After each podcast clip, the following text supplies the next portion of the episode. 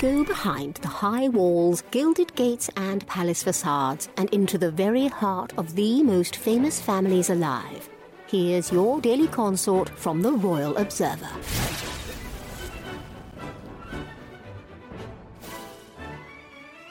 Meghan Markle and Prince Harry are looking to rebuild after a series of failures. Following the Duke and Duchess of Sussex's explosive exit from the UK, the couple developed strong ties in Hollywood, but as they begin to re-evaluate their careers, their support system continues to change. Expert Hope Flynn discussed how the couple will maneuver their new normal. As we grow older and under certain circumstances, it is totally normal behavior for a married couple or for people in relationships to lose friends over time, Flynn shared. It can be hard enough and overwhelming for individuals to maintain friendships on a day-to-day basis, let alone when you meet someone new and now have to give time to them on top of other life commitments, Flynn added. People have to prioritize and sometimes that means the friendship suffers. Meghan and Harry's reality changed drastically within the past three years, and it's ultimately altered their connections.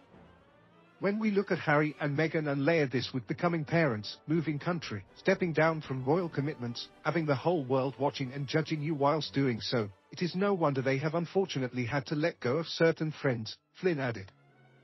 Flynn sees the Sussexes' transition as a relatable experience. It appears that Meghan and Harry are looking for a completely fresh start, and if this is by distancing themselves from former friends and circles, then I'm sure this is a decision they've made based on what's right for them, Flynn noted. As Meghan and Harry's lifestyle changes this is being reflected in their friendship group and they probably want to secure a tight-knit inner circle who they can confide in and trust, she concluded. As Meghan and Harry plan for the future, many wonder what they'll do after their failed Spotify partnership and a series of low-performing Netflix projects. The Royal Observer previously reported the Duchess of Sussex wanted to develop a business independent of her husband. Emily Andrews speculated that Meghan is planning to distance her image from the crown. Meghan wants to move on from being a duchess and launch her own global brand.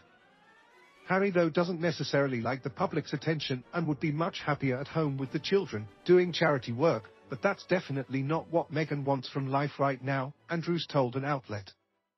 Meghan and Harry presented a united front at the 2023 Invictus Games, and their appearance was the beginning of a new era for the couple the Invictus Games was a chance to start afresh, with an emphasis that this charity was very much Harry's project. Her PR team with careful to brief that, no fuss Meghan did all her own hair and makeup. To appear relatable, Andrews explained. It's all part of a careful curation to remind us that while Meghan and Harry may be separating their brand, and even living somewhat separate lives, Meghan still has star power and she's not afraid to use it, she added. Despite Andrew's analysis of Meghan, royal commentator Kinsey Schofield thinks separating from the Sussex brand could hurt Meghan's reputation.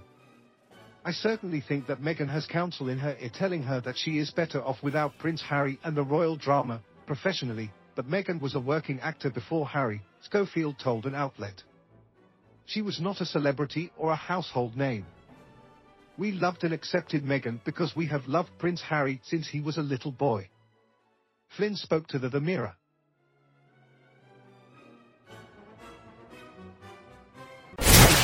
For more of your daily consort, be sure to visit theroyalobserver.com. Subscribe and like this podcast. Oh, and keep calm and carry on.